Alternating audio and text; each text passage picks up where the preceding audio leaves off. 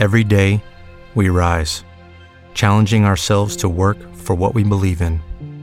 At U S Border Patrol, protecting our borders is more than a job, it's a calling. Agents answer the call, working together to keep our country and communities safe. If you're ready for a new mission, join U S Border Patrol and go beyond. Learn more at c b p dot gov slash careers.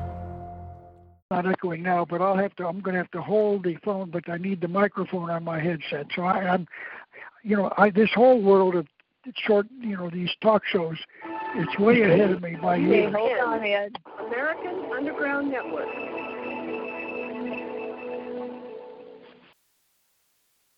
The primary reason why the individual citizens of a country create a political structure is a subconscious wish or desire to perpetuate their own dependency relationship of childhood.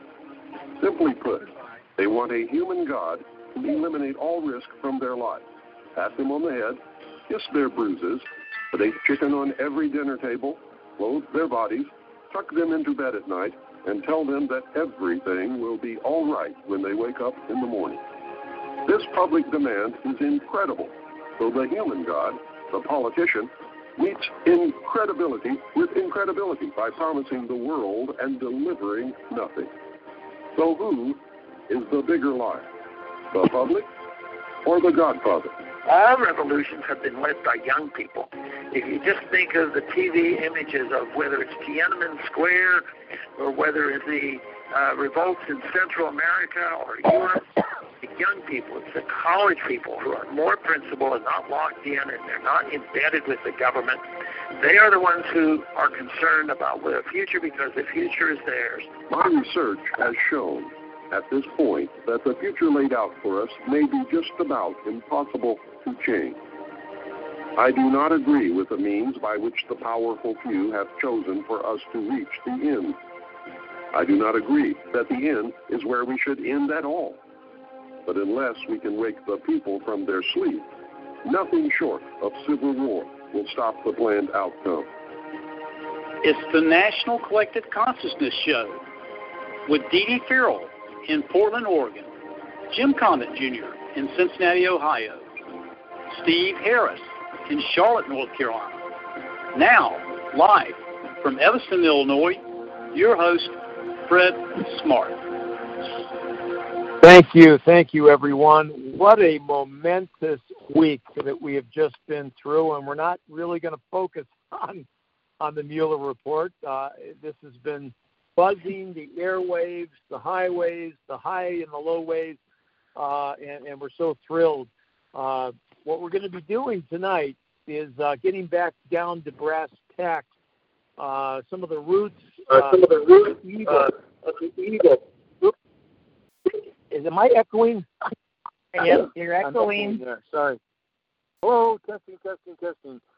Uh, the madness and the e- of, of, of evil has a foundational root, uh, as as as crazy as it is, that that for hundreds of years has been seeded in the pathways and the byways and the highways of the consciousness of, of Americans to destroy the Christian heritage. Ralph Epperson, uh, noted author, historian, patriot, uh, author of, of the bestseller on Amazon, Unseen Hand. It's been out there for many, many years, uh, documented the Masonic conspiracy. And uh, going to be talking about one of the key planks, the elements of this conspiracy, uh, as it relates to a, a, a doctrine Uh, or a, a, a philosophy, a scientific, supposed scientific, uh, documented uh, proof of evolution, which he will read to us today, chapter and verse, and expose the fact that it's a total, utter fraud. Uh, Ralph, thanks for coming on. Your websites are in the links to the news uh, in, in our newsletter, uh, the Unseen Hand link.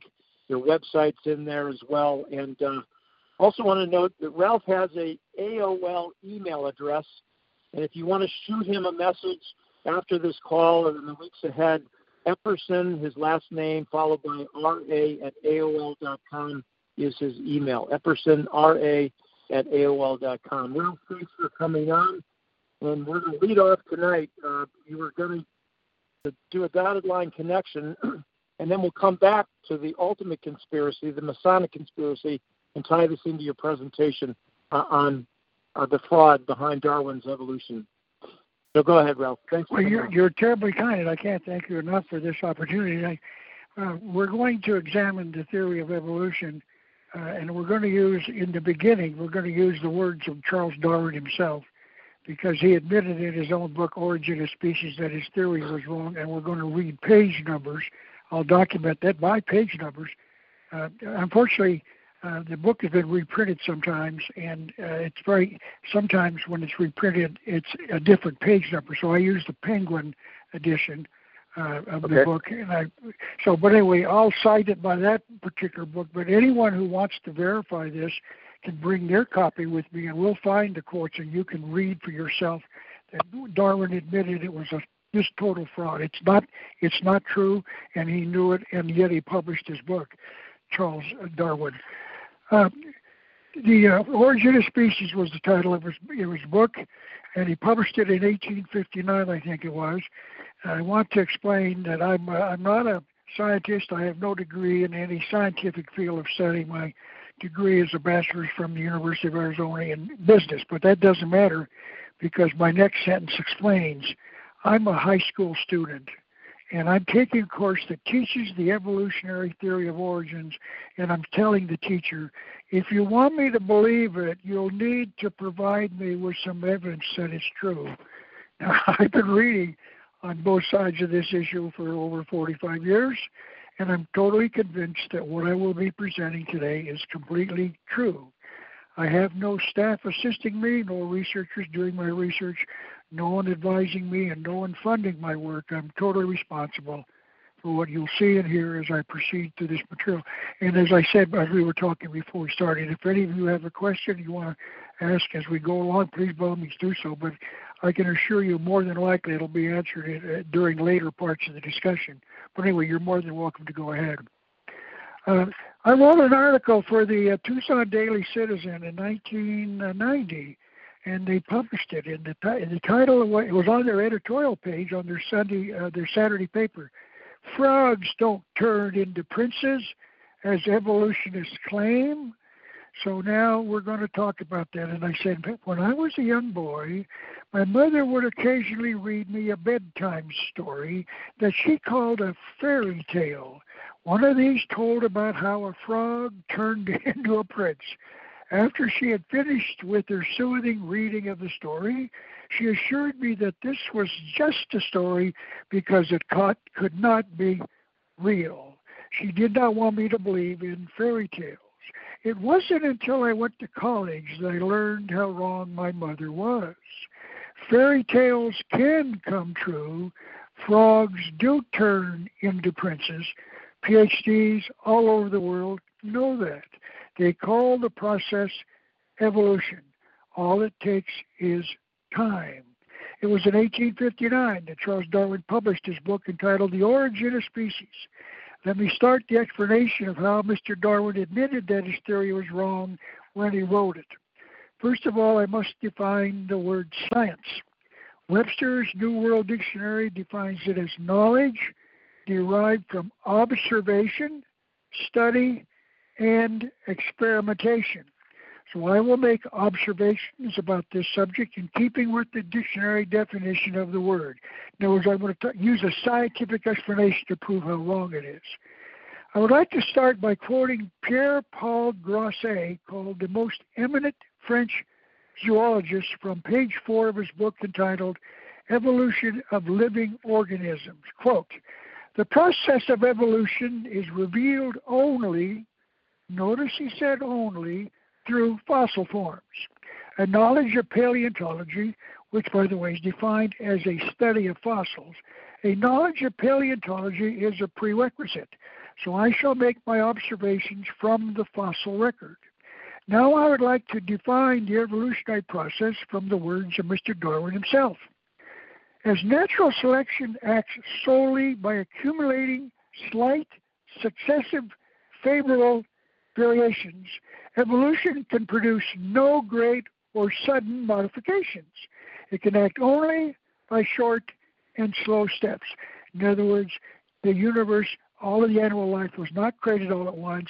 It takes great and uh, uh, slow, slightly successive favorable variation. That's his theory. Next, I would like to point out that Mister Darwin admitted that his theory was difficult to accept. He wrote a letter to Thomas Huxley, one of his major supporters, on December the second, eighteen sixty-nine, ten years after the book, just a few years after it was published. This is what he wrote. Quote, I entirely agree with you that the difficulties of my notions are terrific. Mister Darwin was having problems with his notions as well. So now that we have seen that Darwin himself had problems with his theory, I would like to quote two scientists who saw no problems with Darwin's notions. Doctor Carl Sagan, astronomer, Cornell University. We will see that he did not have problems with Darwin's notions. He wrote this in his book entitled The Dragons of Eden in nineteen seventy-seven. Listen to this. Evolution is a fact documented by the fossil record. So Doctor Sagan disagreed with Charles Darwin because Darwin admitted that there were difficulties with his notions. I would like to quote Doctor Stephen Jay Gould, a Harvard paleontologist. Doctor Gould frequently appeared on the major news networks explaining why he believed that evolution was in truth the correct position. That was, he was one of the experts they used to go to to prove evolution. This was his comment in his book. No scientist or thinking person doubts the basic fact that life evolves. I'll requote it. No scientist or thinking person doubts the basic fact that life evolves. So Doctor Gould also did not have any difficulties with Darwin's notions. So I will develop the information that both Doctor Sagan and Gould were not scientists or thinking persons because they both admitted that evolution was a fact, while Darwin himself doubted that it was. Now it is time to start the discovery of the problems that Darwin saw with his own theory. The first of five major problems with Darwin's theory is the fact that there is a sudden appearance of abundant life in the Cambrian layer. Now let's talk about the, the Cambrian layer in the geologic column. The geologic column shows the various layers of rock on the earth as envisioned by the evolutionist. And I showed one and they said it was the simplest one that I could find. The evolutionists believe that the most recent and complex fossils will be on the top layer and the oldest and simplest ones will be at the bottom, called the Cambrian layer. So that's where the bottom one is called the Cambrian one. It's shown by, I showed the green arrow, of course, show you where it was. And there are few, if There are few, if any, fossils in the pre-Cambrian layer on the bottom, which means this is where the process started in the Cambrian layer in the fossil record in the uh, geologic column. But before, before we examine whether or not there is abundant life in the Cambrian layer, let me discuss some of the other problems with the entire geologic column. For instance, seventy-seven percent of the surface areas of the Earth has seven or more of the layers missing. ninety-four percent of the Earth's surface has three or more layers missing. And ninety-nine point six percent has at least one missing layer. So the entire geologic columns exist only in the drawings of the geologists. Let me now discuss another difficulty one can have with Darwin's notions. This, this I showed a slide. This is the Paluxy River near Glen Rose, Texas, southwest of Dallas. I went there, by the way, and saw this, and, but I've read books on it. I've, I've attended, uh, uh, you know, read several books on the subject, and I'm convinced it's got a very important point to make, and I'm going to talk about it. This, the river suffered a huge flood in nineteen oh eight when the river rose twenty-seven feet. And when the people who lived near the river visited it, they found the top layers had eroded off, and the river level had dropped by many feet. The new layer of the Paluxy River has been called the Glen Rose Limestone, designated as early Cretaceous. This layer has been thought to be approximately one hundred twenty million years old. So it was on top of the, the Cambrian layer, this layer, Cretaceous, were a bunch of other layers that were eroded off by the flood. So now let's talk about that. And the visitors started noticing various dinosaur footprints in the stone, but not just individual prints, but many tracks made as they moved forward step by step through the mud in the river. Here is a drawing, perhaps for the cover of a book, of course I showed it, showing what type of dinosaurs made it the tracks, and they showed two different dinosaurs, both of which, according to their fossil records, had that kind of footprint that was left in the, in the mud when, this, uh, when they walked across it. But not only did the visitors find dinosaur footprints, they found human footprints as well, sometimes together. So these footprints drew researchers to the river to investigate their findings. But sometime later, after the footprints became public, the evolutionists went to the Paluxy River and looked at the footprints and noticed that some had, quote, changed color, end quote, which led them to believe they were not valid. So now the questions about the Paluxy River footprints have basically ended up as being abandoned. Because now, just as me, the craziest didn't want to debate the thing and wrestle with these people over footprints that still exist, but they don't like it. So they said, leave it alone, it's not important. But I want to talk about a book entitled Tracking Those Incredible Dinosaurs by Doctor John Morris. Doctor Morris received his PhD in geological engineering from the University of Oklahoma in nineteen eighty. Doctor Morris himself visited the Paluxy River site in nineteen seventy-five, along with two others, and they commented on what they saw in the river. He included a black and white photograph of his foot, his human footprint, you know, uh, took, took his socks and shoes off, on page one forty-seven of his book. This version of the footprint can be found on Google Images, but this time it, it is in color, and the one in his book was, of course, black and white. You will notice that there is no evidence of a color change, so it was not one of those that reportedly did change. You can clearly see that it was made by a human because you can see the impression of the five toes and a heel and an arch.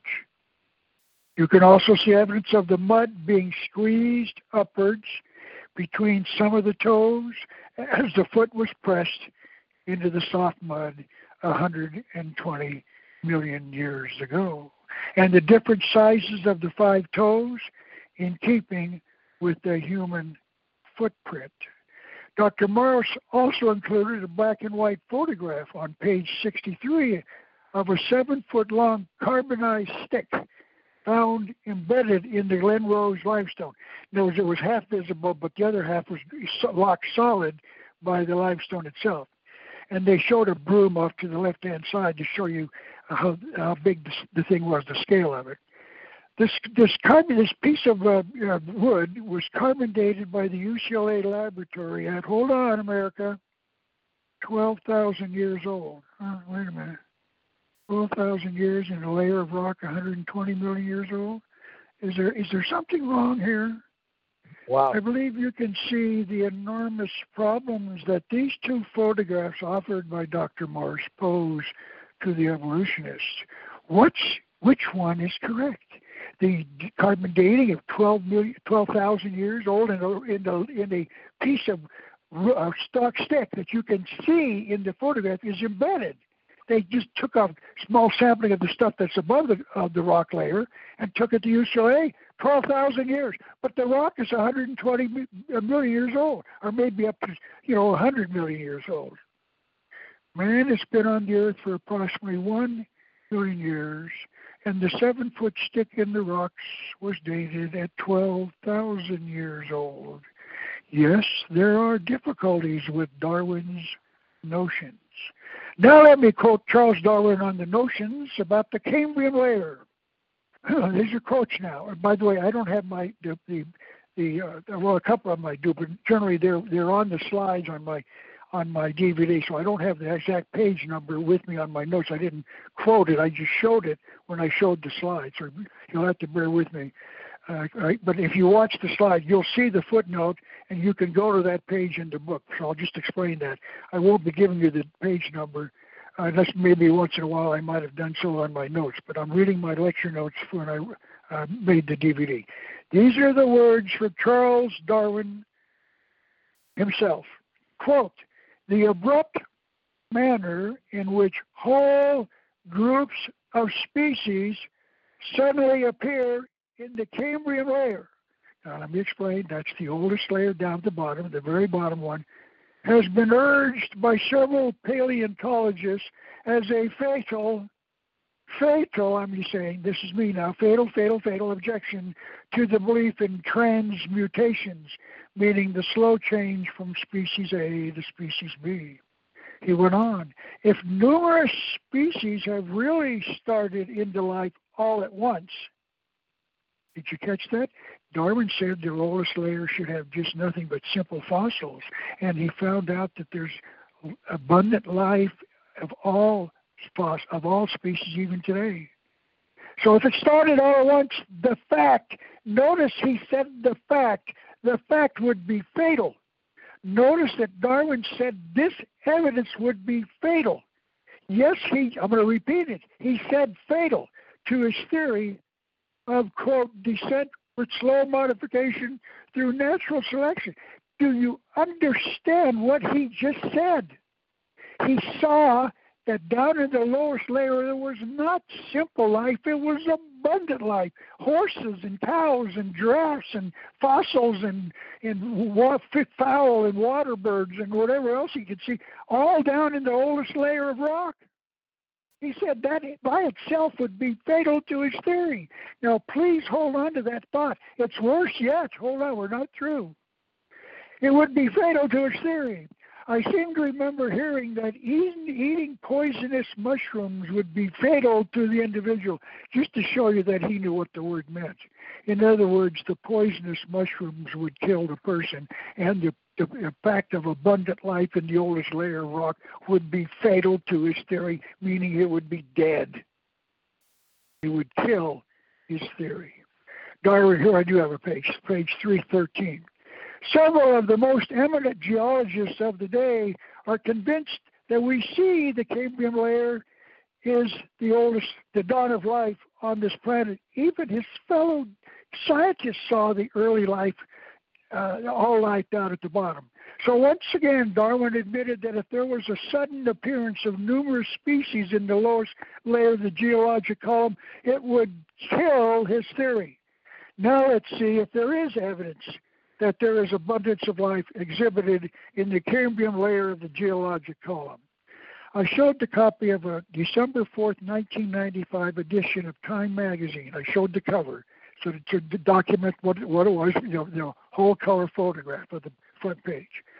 The title of the, the on top of the, uh, the uh, animals, et cetera, floating around in the water.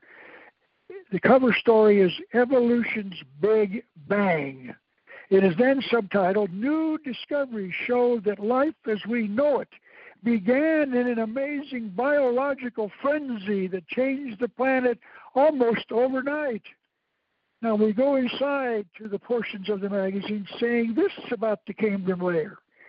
Quote, "Then in the early Cambrian, creatures with teeth and tentacles and claws and jaws with teeth materialize with the suddenness of apparitions," meaning ghosts, "in a burst of creativity like nothing before or since. Nature appears," this is me now, "nature appears to have virtually sketched out the blueprints for the whole of the animal kingdom at the lowest layer of rock."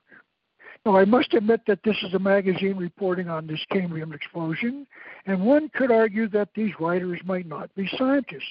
So now let me identify the thoughts on this subject by real scientists. By the way, I go back maybe twenty, thirty years, so most of these are pretty recent. Let me start with this observation of Doctor Stephen Jay Gould, the one we've already quoted, said that it's a fact. Listen to this. Who said that no scientist, I'll quote it again, said that no scientist or thinking person could doubt the basic facts of evolution. He wrote this: I argue that an outstanding fact of the fossil record is the geologically sudden origin of new species. What? Wait, wait, wait. He's changing his theory. That means that Doctor Gould was not a scientist or a thinking person because he supported evolution but then stated the sudden appearance of all life was, quote, fatal to his evolution. Doctor Stephen Jay Gould taught at Harvard. One of the leading scientists of his day taught this lie even though he knew it wasn't true. And I'm going to tell you why in a few minutes. He didn't support evolution. We shall see later how he chose to deal with this fact.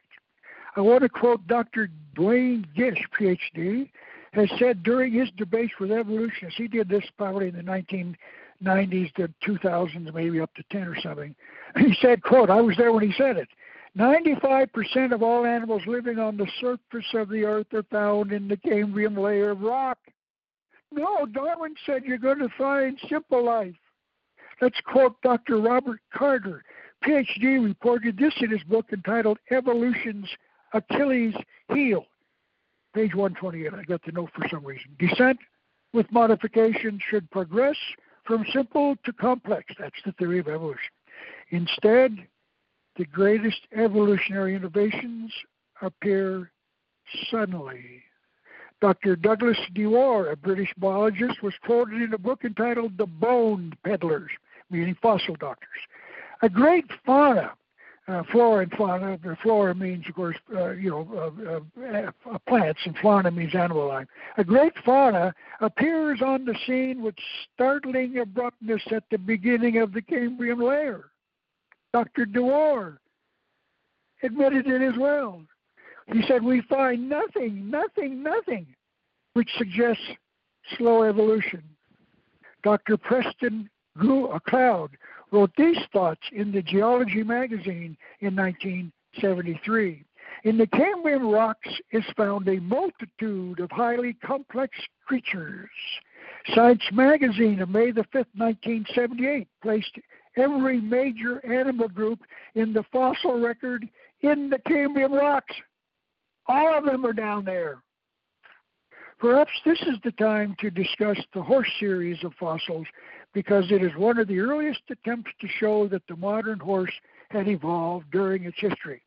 The series starts with a with a three- and four-toed horse and then passes through several three-toed creatures and ends with a single-toed horse. Now, I showed a, a, a drawing, you know, a, a, a clearly a clear drawing of animals, horses, from little tiny ones all the way through the top to the current modern horse today. So you'll see that on my slide.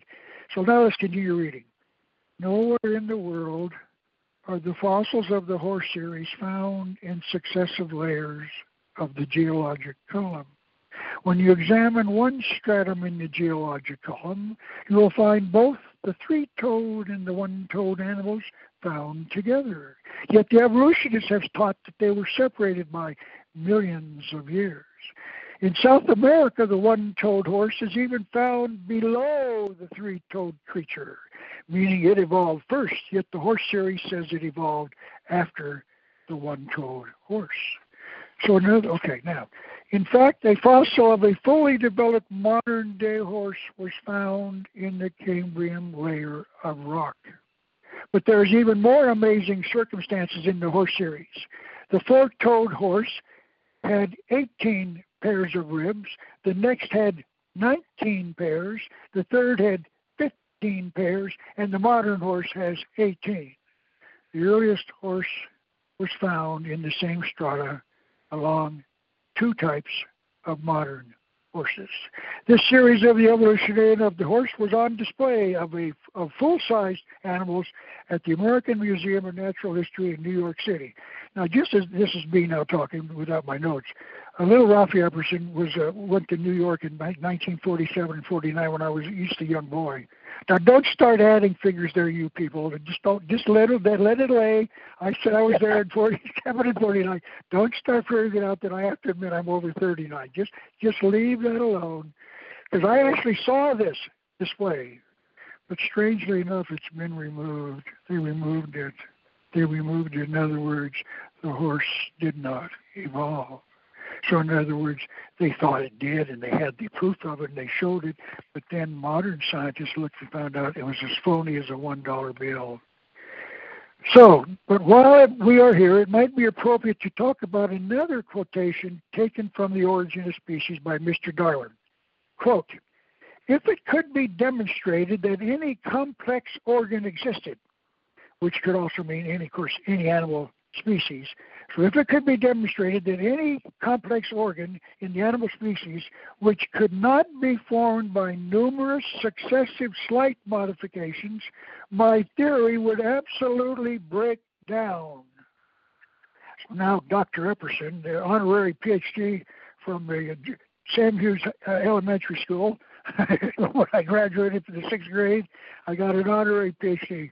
I would like to submit to Doctor Darwin the living animal known as a platypus as an example to Darwin's challenge. If you can find one that does it, it would absolutely break down his theory. This animal was first seen in seventeen ninety-seven, and it posed a real problem for those evolutionists who believed Darwin's theory. It has hair like a bear, a tail like a beaver, a bill like a duck. It lays eggs like a turtle. It has webbed feet like an otter. It burrows like a rabbit. It has claws like a lizard, and it feeds milk to its young like a mammal. It looks like a combination of reptile, bird, fish, and furred animal. But in conclusion, there is absolutely no evidence that it could have evolved from anything. So the platypus by itself breaks down the entire theory of evolution, just like Darwin feared, the platypus. By the way, when they found one, I think in Indonesia, they sent it to some scientist in Washington, D C, and said, "Look what we found." And the guy got it and said, I, I know, how, what is this? He actually tried to pry, he thought it was a fake. He tried to pry the bill of the duck, of the duck, of the mouth of the platypus off with pliers, and the, the, the, the little animal still is in display there, and you can see where the, he made an indentation, because it wasn't a fake, it was real. So modern-day scientists in many fields of thought have all given testimony to the evidence of a Cambrian explosion, where modern-day life suddenly appeared in the oldest layers of the geologic column, where by inference the layers should show simple life being fossilized. Let me repeat the thoughts of Mister Darwin on this subject.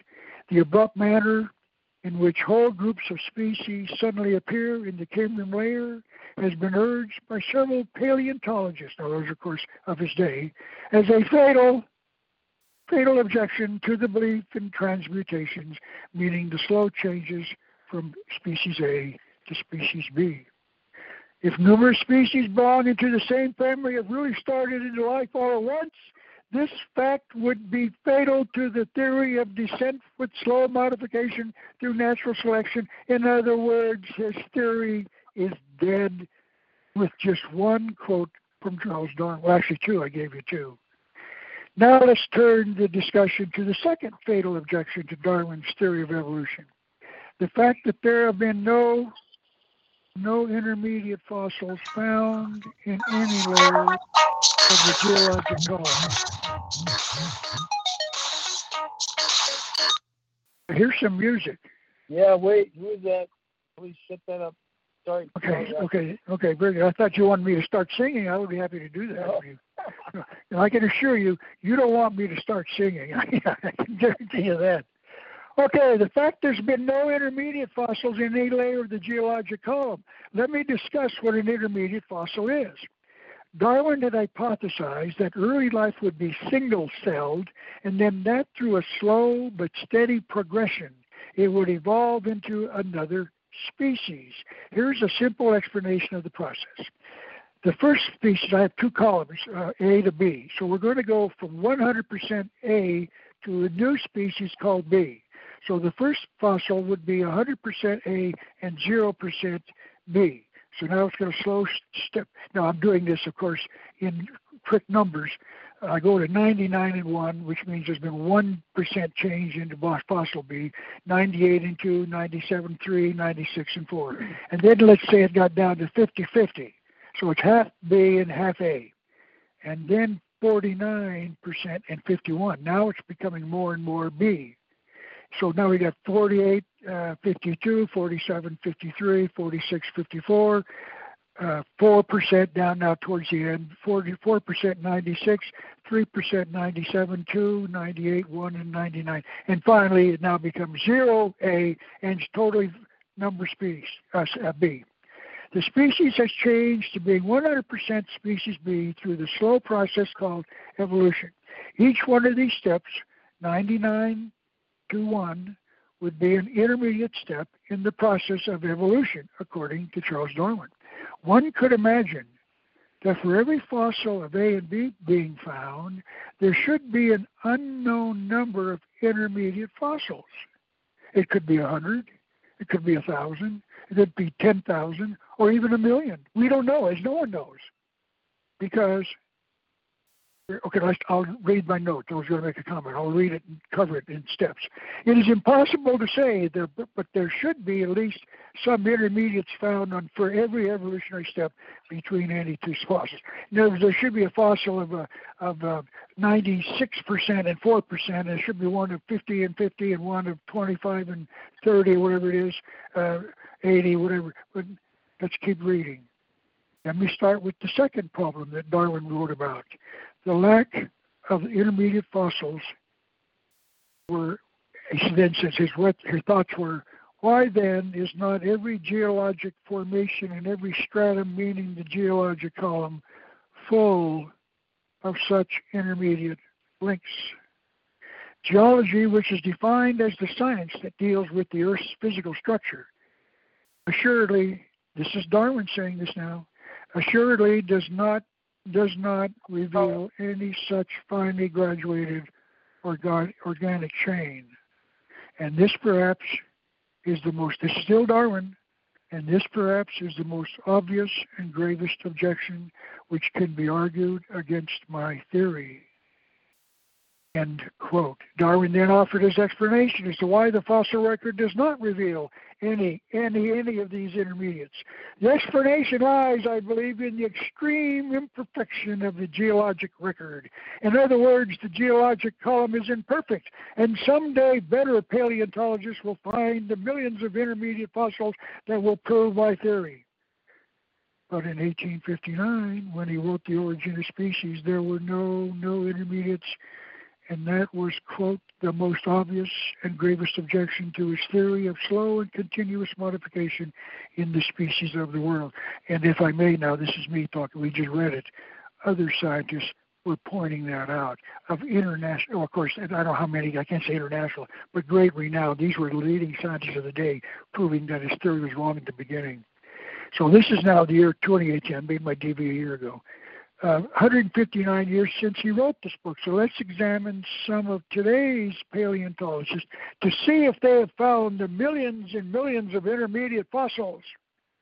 Anthropologist Edmund R. Leach told the nineteen eighty-one annual meeting of the British Association for the Advancement of Science, quote, missing links in the sequence of fossil evidence were a worry to Darwin. He felt sure they would eventually turn up, but they are still missing and seem likely to remain so, end quote. David Rapp, the curator of geology at the Field Museum of Natural History in Chicago, which houses the world's largest fossil collection, wrote this, quote, Darwin was embarrassed by the fossil record because it didn't look the way he predicted. We are now one hundred twenty years after Darwin and the fossil record has been greatly expanded. We now have two hundred fifty thousand fossil species, and that as of nineteen seventy-nine when he wrote his bulletin. The situation hasn't changed, end quote. That means as of nineteen seventy-nine when he wrote this bulletin, there still weren't any intermediate fossils, and there should be millions. I would like to return to Doctor Gould, the scientist who admitted that no scientist doubts that life evolved. That was his early statement. He wrote another book entitled The Panda's Thumb, published in nineteen eighty. His review, let's review his thoughts about Darwin's theory of evolution from the pages of the book. May I remind you first that Doctor Stephen Jay Gould was a Harvard professor. Quote, the fossil record, when Darwin published his book, offered no support for gradual change. No support. Quote, we do not see evolutionary change in the fossil record. End quote. No change. The extreme rarity of transitional forms in the fossil record persists as the... Tri- oh boy, listen to this. The extreme rarity of transitional forms in the fossil record persists as the trade secret of paleontology. It's a secret. Extreme rarity. Darwin was so wedded to gradualism that he wagered his entire theory on the denial of this literal record. Now that's the end of the quote. Then he quoted Charles Darwin himself. He who rejects these views on the nature of the geologic record will rightly reject my whole theory, end quote. Wait a minute. He just said for the third time his theory was bogus. In summary, let me summarize what Doctor Gould wrote. Darwin knew there were no intermediates for his theory, and that those who discover the truth would reject the whole theory of evolution. In other words, if there are no intermediates, the reader could reject evolution. So Doctor Gould just said that Darwin knew that there were no intermediates in the fossil record, and he published his book anyway. But there was an extremely important thought that Doctor Gould wrote about that would be easy to just gloss over. Let's go back to the single sentence in Doctor Gould's own words. The extreme rarity of the transitional forms in the fossil record persists as the trade secret of paleontology. Paleontology is the study of fossils. This is so important that I feel I must repeat it in a second review. Please understand how important, significant this is. The extreme rarity of transitional forms in the fossil record persists as the trade secret of paleontology. End quote. I'm hoping that you can see the enormity of what Doctor Gould just said. He said that he and the other paleontologists are keeping a secret from the public. And that secret is that there are no, there are no intermediate fossils. And that without intermediates, there is no, no, no theory of evolution. They're keeping this secret from the public. Gould, a leading professor of Harvard, admitted it in his own book. They're not explaining. You don't, when you go to class on, bio, on evolution, they don't show you any evolutionary intermediates because there are none. Now let's document that. It's a trade secret. They keep teaching us that a theory is valid even though they know it is bogus. This is fraud on a monumental, of monumental proportions, and it is a disgrace to the entire field of scientific thought. Now let me return to Professor Gould's thoughts. Let's see how he answers this question. The evolutionary trees that adorn our textbooks have data only at the tips and nodes of their branches. The rest is inference, not the ev- evidence of fossils. Now, you'll see when they show you the evolutionary thing. They start down with a with a little amoeba, and then they go up to the trunk, and then suddenly the trunk branches off into two two uh, branches, and then that say the middle branch goes up to three branches, and then each one of those goes off to another branch, and then the next branch goes off, and suddenly there's man. So we, this whole thing shows the trees of life, leading from the simple amoeba up to man, through the tree of life, through the... And I showed a copy of it. notice that Doctor Gould was correct. The only animals are shown at the tips of the branches. That is because there are no intermediates to fill in between. Perhaps I can, oh, no, I, I, I had a little, okay.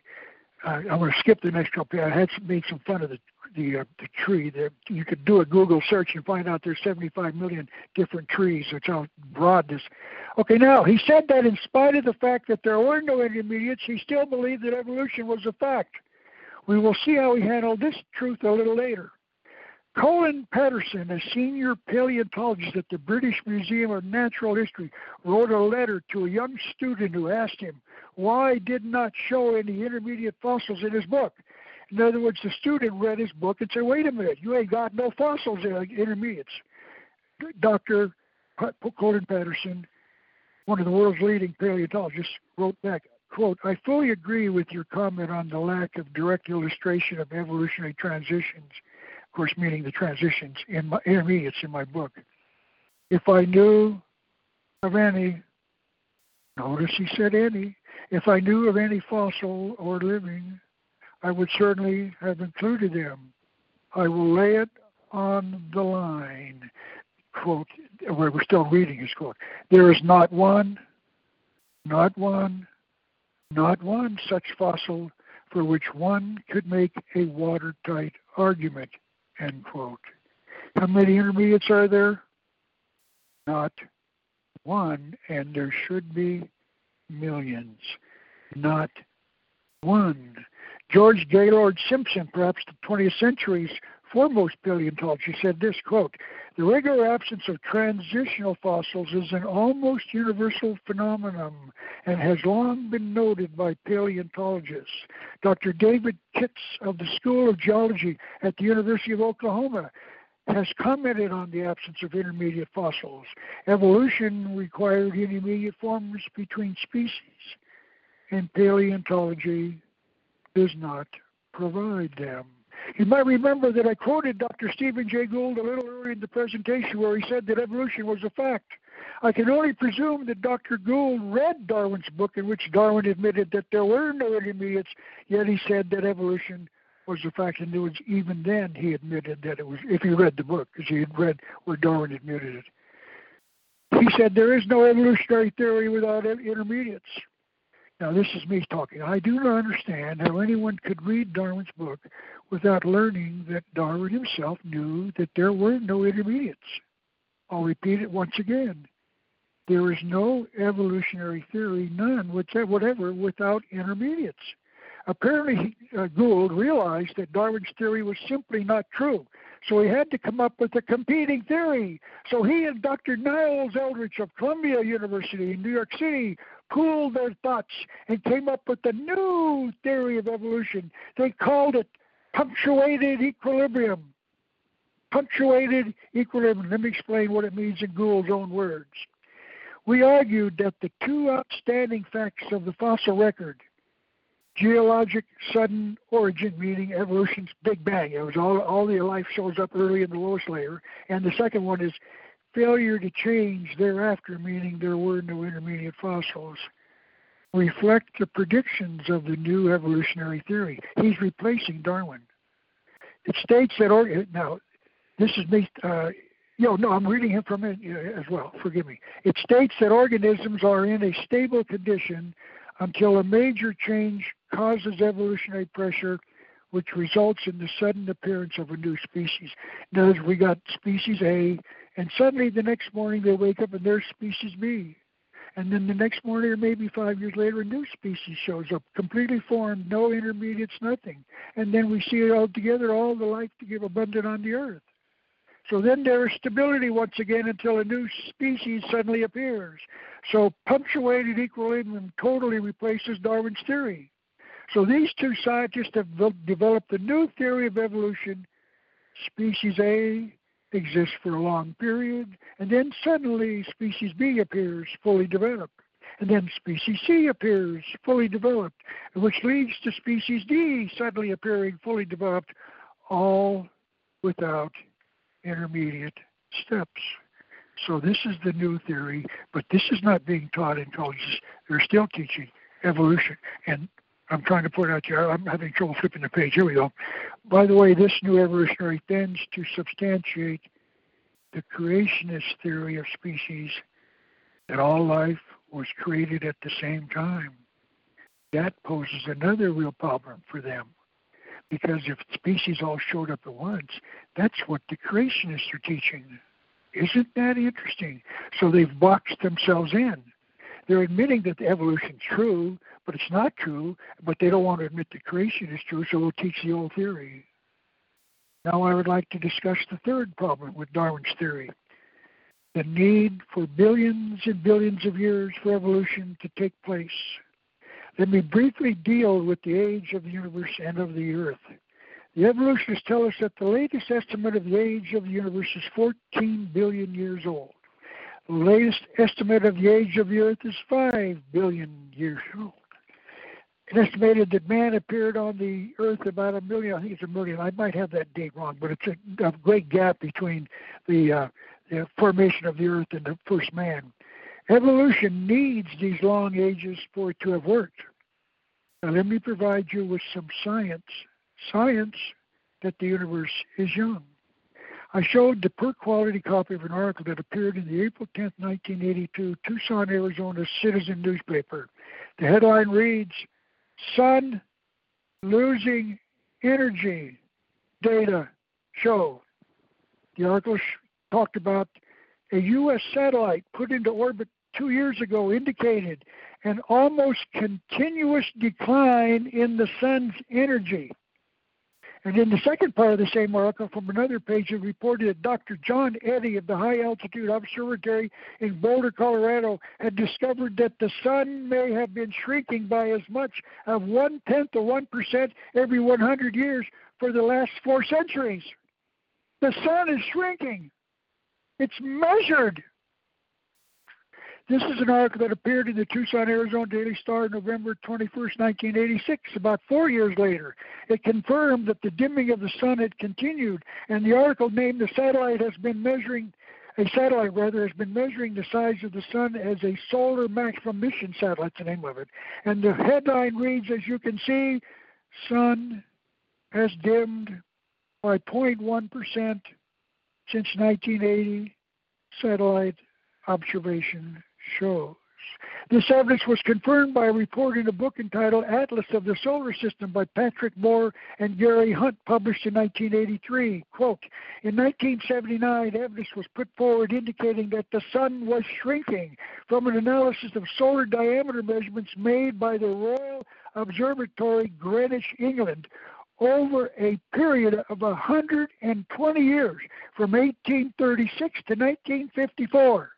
This is the Royal Observatory. That's the one at the Greenwich Mean Time, and they've been measuring with with uh, uh, I guess with uh, what's the word uh, uh, telescopes. The sun has been shrinking. It was suggested that the diameter was decreasing by about zero point one percent per century. In other words, confirmed the other two or three comments. If this uh, we're, we're continuing, if this figure is correct and represented a uniform rate of decrease, then the sun would have been twice its present size about one hundred thousand years ago. zero point one percent per century leads to a conclusion the sun would have been twice its present size about one hundred thousand years ago. Let me ask you this. How hot would it be if the sun were twice the size, would you think, on the earth? Only one hundred thousand years ago. Doctor Eddy has found, now we're quoting back to that article, Doctor Eddy has found four hundred year old eclipse observations, this came from China, that are consistent with such shrinkage. Let me see if I can explain just how they can use eclipses to measure the sun. I, I, I showed diagrams. I showed a picture of the sun as it exists today, and I put on top of it, I put a, um, a, a, a moon while it was in eclipse. Now, we saw the whole moon, but it was black. I put them side, you know, one on top of the other. And of course, it, when it happens in real life, it's, the moon is almost the same size, you know, compared to the sun itself. So we sh- I go back and show you how much this means. If the sun was measured only one hundred thousand years ago, twice the size, there would be no Venus and no Mercury. It'd be gone. and maybe even the Earth. Uh, fifty-four billion years ago? No. The sun has been measured at being approximately nine. Well, I, I got the distance wrong here, so I don't know what it was. So I just made this assurance. Uh, the, the fellow that uploaded my D V D changed my, my comment that I made very quickly and changed to the real evidence, because I got thousands of miles, and it's much more than that, to the sun. So I wanted to act. I didn't want to act as an alarmist. I'm sure that there are still great amounts of time before the sun burns up its field. This drawing was not shown to, drawn to scale, but it is a drawing of the size of the sun and the first three planets of our universe, Mercury, Venus, and Earth. And one hundred thousand years ago, the sun would be twice its size, and there would be no Mercury and Venus. But they're there today. How come? Billions of years? No. And then let me show you. Let's extend the sun backward to the size it would be one hundred million years ago. The sun would have engulfed the planet. The universe is billions, ten billion, fourteen billion years old? No. If that's true, there's no Earth, no Venus, no Jupiter, no Mars. There would be no Earth. The Earth would have been swallowed up. Therefore, our system cannot be billions of years old. To once again summarize the comment, there would be no Earth, just one hundred million years ago. Now, how do I base that on science measured? The carbon fourteen is a decay rate.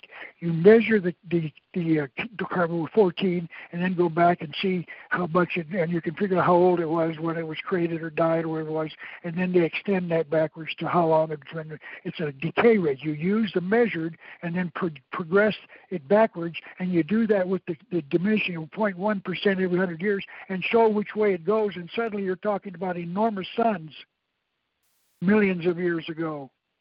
Let me now provide you with other scientific examples that prove that the Earth is young. And this discusses the magnetic field of the Earth. Doctor Thomas G. Barnes, professor of physics at the University of Texas, El Paso, pointed out that the magnetic field of the Earth has been measured for one hundred thirty-five years and has shown that it has been decaying with a half-life of fourteen hundred years.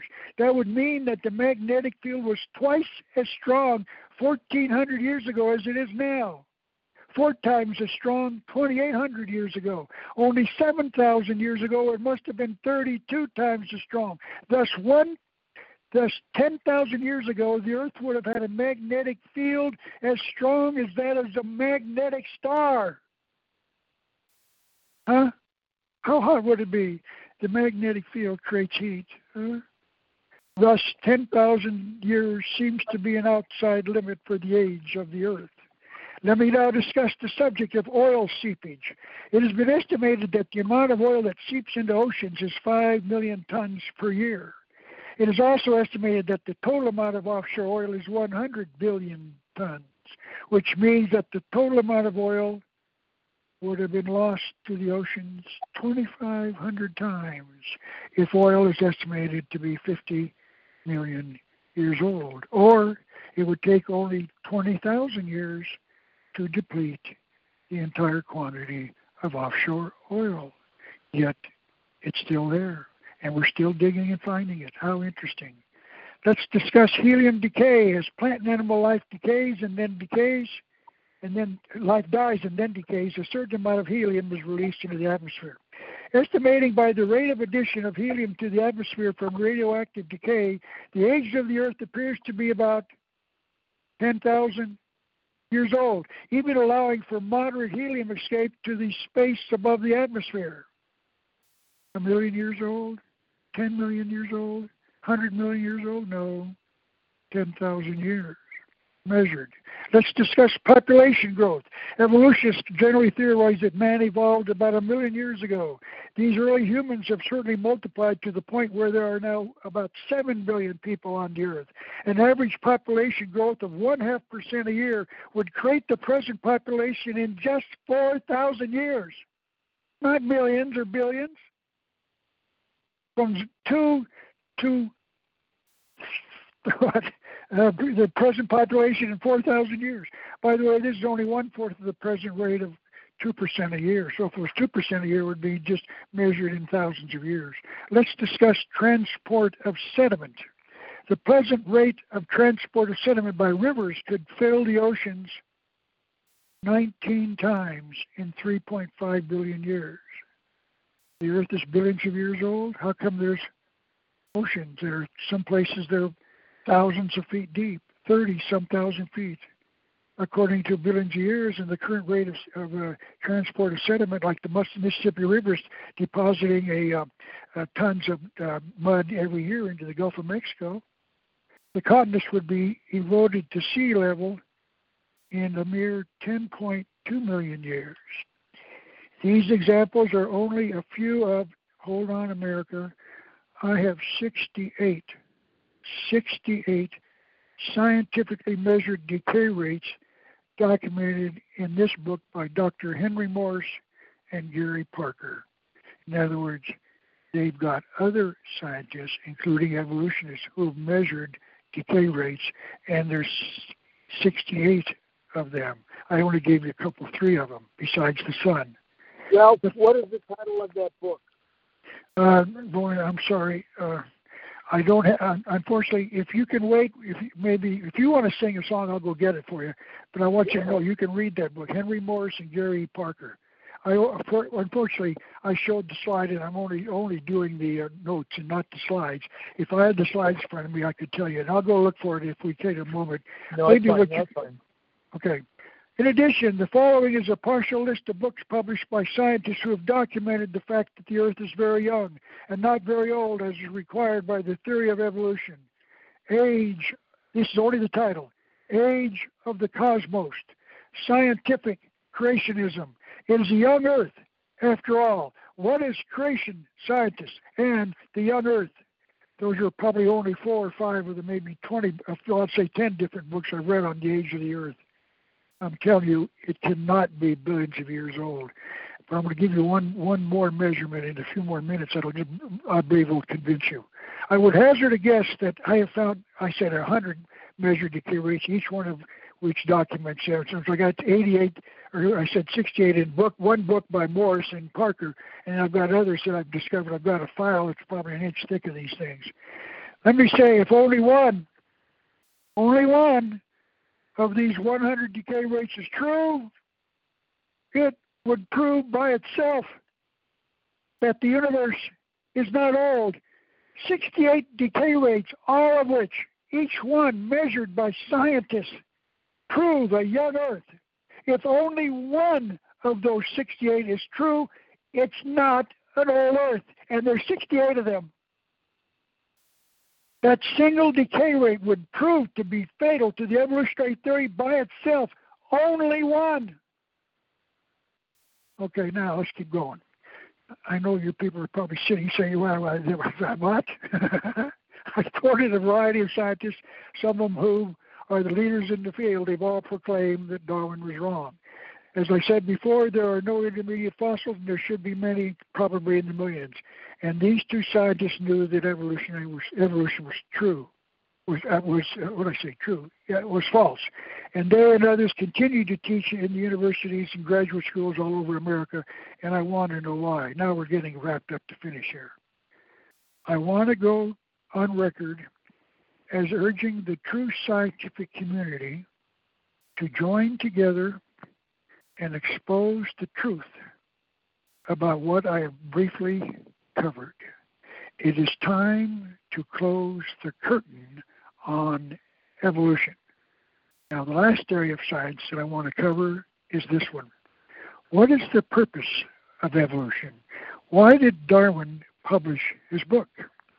I showed a picture of Julian Huxley, a British evolutionary biologist. I think he just died a few years ago, so he's relatively modern. He was an ardent defender of the Darwinian theory of evolution and wrote frequently about it. I did a Google search of quotes by Julian Huxley and found two websites called Goodreads and A Z Quotes that included some of his writings, and of course there are others. I'd like, now like to show you just what this, quote, scientist, end quote, believed in. Evolution is the most powerful idea that has arisen on the earth. That's a quote one. Number two, Darwin removed the whole idea of God as the creator from the sphere of rational discussion. Remove the whole idea of God, end quote. Modern science must rule out special creation or divine guidance, end quote. It will, quote, it will soon be impossible for an intelligent, educated man or woman to believe in a God, end quote. Quote, the God hypothesis is no longer of any value. Flipping pages, and I'm having trouble. I've been down to the bottom, and it's a little more difficult to flip. Here we go. Quote, in the evolutionary pattern of thought, there is neither room nor need for the supernatural, end quote. I'm saying that many in America can see the fact that this nation's civilization is slowly deteriorating. And I say the reason is in the main the false theory of evolution. And I would dare say that Julian Huxley was right. He said that the supernatural is being swept out of the universe, and it is happening right in front of our very eyes. And the reason it is is because, in my opinion, evolution, it has removed God from the world. Now, let me finish a couple more things to say. I showed a little picture of a little girl, probably you know, third or fourth grade, sitting at a table, and it looks like a, a, a table that you have at lunchtime, sitting by herself, just reading the Bible. But the school will not let pretty little Susie read her Bible in school. And the reason that the school will not let pretty little Susie read the Bible is because of evolution. Let me show you two scientists who have discovered a real truth. There is a God, two scientists, and he cannot be driven out of the universe. And let me show you how this is true. I showed a per quality photocopy of an article that appeared in the August fourteenth, nineteen eighty-one edition of the London Daily Express newspaper. And as you can see, their headline reads, "There must be a God." And, and of course, you can't see this, but the word must was underlined. Now, they're emphasizing there must, there's absolutely must be a God because of what these two men have discovered. The two gentlemen in the picture are Doctor Chandra Wickramasinghe and Sir Doctor Fred Hoyle. Doctor Ramasinghe is a professor of astronomy at the Cardiff College in Wales. Of course, these both gentlemen are in England. And Doctor Hoyle is the director of the Institute of Astronomy at Cambridge University. So he's in Cambridge, and we got, we read from Cornell, and we read from uh, Harvard, and uh, here we're getting a different theory from an eminent scientist in Cambridge, one of the leading universities probably in the world. Each of these two scientists, independently of each other, computed the number of chances necessary for even the simplest life imaginable to have evolved by chance, to be one chance in ten to the forty thousandth power. That is roughly comparable to the probability of rolling double sixes, meaning a total of twelve. Two dice, roll them one after the other, fifty thousand times in a row. Take the pair of dice, throw them out, and you're going to have to throw them at twelve, fifty thousand times to total the equivalent of ten to the forty thousandth power as determined by two scientists who did the scientific research to discover that man could not have been created by chance. Let's continue. Let me say you rolled twelve, ten times in a row, which by itself would be extremely difficult because, of course, there's, what, eleven different ways you can throw the two dice. And the eleventh time, you throw an eleven. So you would have to start over again. And then you might throw a six. And then maybe you might throw eleven or twelve or five times in a row and then throw a three. But you got to do it fifty thousand times in a row. That can show you just how difficult it would be to roll this twelve, fifty thousand times in a row. And to show you just how huge that fifty thousand number is in another way, Doctor Carl Sagan was quoted in an article entitled "The Magnitude of Numbers" in a Parade magazine as saying, quote, "The number of grains in all of the beaches of the earth is ten to the thirtieth power, ten followed by thirty zeros. And Hoyle and Wickramasinghe figured you need forty thousand zeros. In other words, the universe originating by chance has no chance, according to the laws of chance. Laws. You cannot throw two quarters and get them only, there's, the two quarters will, will land only four ways. That's chance. You can you can predict it before you throw them. Now, there is a chance it might land on its edge, but even that can be measured. Let's go with Doctor Wickramasinghe, a quote from this article in the London uh, newspaper. Quote, I am one hundred percent certain that life could not have started spontaneously. The favorable property of physics on which life depends are in every respect deliberate. And I say the human mind screams at the observer. The universe is too complex to have been assembled by chance. It had to have been the result of a conscious design of a designer. Charles Darwin said, there must be intermediates, and there are none. None. Sir Fred Hoyle and Doctor Wickramasinghe said, there must be a God, and they proved it using the laws of chance. Okay, here's one last quote from Doctor Richard Dawkins, a biologist at Oxford University. Once again, Oxford, as Cambridge, are probably the two leading universities, and notice they both have uh, people with uh, theories of evolution, just like Harvard and uh, uh, we quoted uh, Columbia, where it was. I think it would be prop- appropriate at this point for me to summarize the entire discussion with this quotation from Rock- Doctor Richard Dawkins, a biologist at Oxford University in England. Quote, it is absolutely safe to say that if you meet somebody who claims not to believe in evolution, that person is ignorant, stupid, or insane. I end the quote and I say, evolutionists are teaching America's children. And then I say, thank you very much. Okay, troopers, go after me. Rip me apart. Tell me where I'm wrong. Well, before we close and open it up for comments and questions, uh, connect the dots to the the conspiracy, the ultimate Masonic conspiracy to do away with uh, the belief in God as it relates to the Masons. This is why the evolutionists believe. You can read Morals and Dogma, who says that the universe was not created. He says it's been here forever. And it's very easy to prove. And by the way, uh, uh, uh, uh, the book Morals and Dogma was the number one book written by all, by the number one Mason of like eighteen fifty-nine to eighteen ninety-one. He was the leader of worldwide Freemasonry. He wrote a book called Morals and Dogma. And in there he says quite clearly that the universe has always been here. That's not true. The sun is decaying. And who is the author again? Who is that gentleman? Albert Pike. Albert Pike. I K E, Morals and Dogma. Yep. Now, you don't have to read the book. I'll make you a deal. If you want to buy the book, please call me, and I'll send you a review of the book that quotes seventy-five to save you reading an eight hundred page book that is as boring as watching Ralph Epperson chase grasshoppers. I'm telling you, it's just pure nonsense, but there's a bunch of wealth in that book, and that's why they you've got to be, what's the word, you've got to be ambitious to read it, and once you read it, you're supposed to figure it out. Well, I figured it out, but I'm telling you, the universe had to have been created. I have, by the way, a little booklet out. It's on my website called God Exists, Proof for the Skeptic. And we'll come back to the Masons in a minute.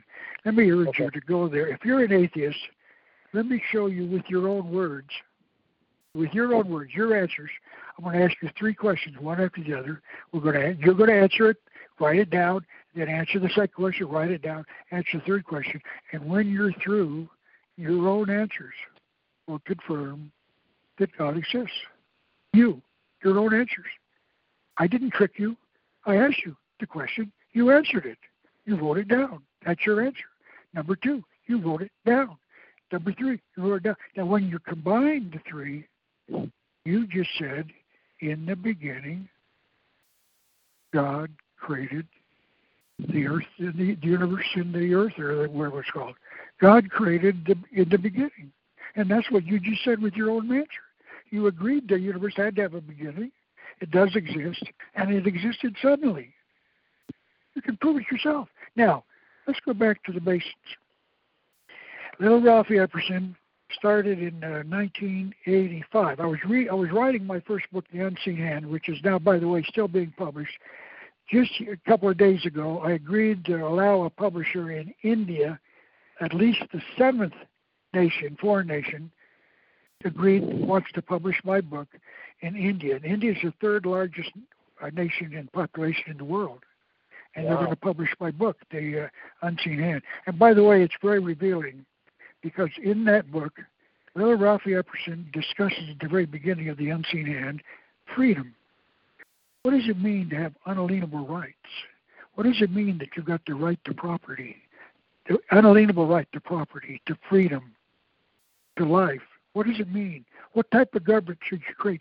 The people in India who read my book are going to be exposed to the theories, actually the facts of truth in the free enterprise system. Being free and learning that government that you've created is wrong, that socialism doesn't work. I documented that back in nineteen eighty-five.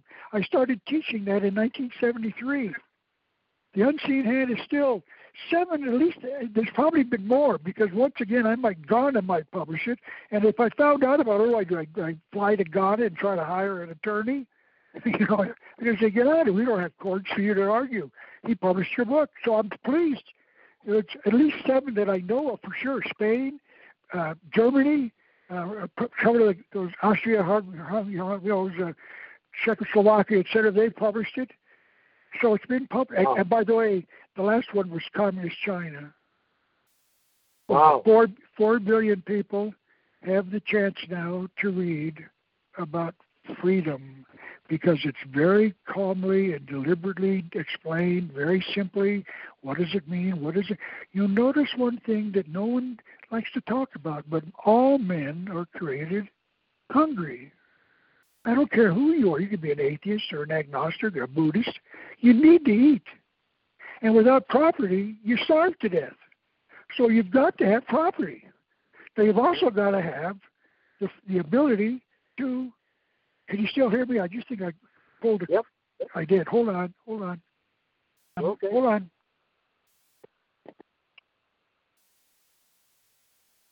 Waiting for Ralph. Checking out his microphone. Apparently you can hear me, though, uh, right now. Is that correct? Yep. Yep. You okay. You can, okay. So I don't need the speakers then. We're talking on the no, telephone. Okay. Okay, that's good, because I, I, I just disconnected my phone by accident, so I thought that meant that I could not. Okay, where was I? I was talking about, uh, uh, what, China? Czechoslovakia. Czechoslovakia. Well, all of these countries, they're going to learn about freedom for the first time probably ever. And I can't, I cannot, I am, you can't imagine how much, how humble that has made me. I said, but this is staggering. I thought when I wrote, the, I'll end with this, and then we'll get back to the Masons. I thought when I wrote the book, I would buy a copy. Yes, I ought to report that the sales of the uh, Unseen Hand are reaching uh, uh, record numbers. And then I, my mother would buy a copy. Oh, yes, just today the sales doubled. But I wouldn't tell them it went from one to two. But yes, the sales are phenomenal. They've doubled in one day. I noticed uh, that sales have increased. But I thought that would be the end of it. The book is still being published for thirty-four years now. It's still in circulation, selling, people still ordering it. Nations are publishing it. South Africa is another nation that published it. So it's being read all over the globe, and I'm humble. I just, in my entire life, never anticipated that. Okay, now let's get back to the Masons. Now, the Masons, wait a minute, Rob, come on, everybody knows who the Masons are. We, my father was a Mason, my uh, my father, my uncle's a Mason, my brother's a Mason, my my uh, uh, my police chief is a Mason, the mayor's a Mason. Yes, that's true, many of these men are. But the point is that they don't know what Masonry really is, because the Masons are told it's a fraternity of men, of, of good men who are going to become better men. And I say then, okay, fine, if that's true, why is it secret? Why don't you tell it to the world? You don't think the world wants to become better men? Make it secret. Stop being secret. You meet in, in secret. I can't go to your meetings. I can't go to your. The wife can't even go to the initiation of her husband. That's called secret. But wait a minute. They, they claim it makes good men into better men. Well, I know a lot of good men who would like to be better. Please make it available to me. I want to join the Masons. But when you do, they lie to you. Masons put. I, I, I got this quote almost verbatim. I'm most, I'll test it and see how I do it.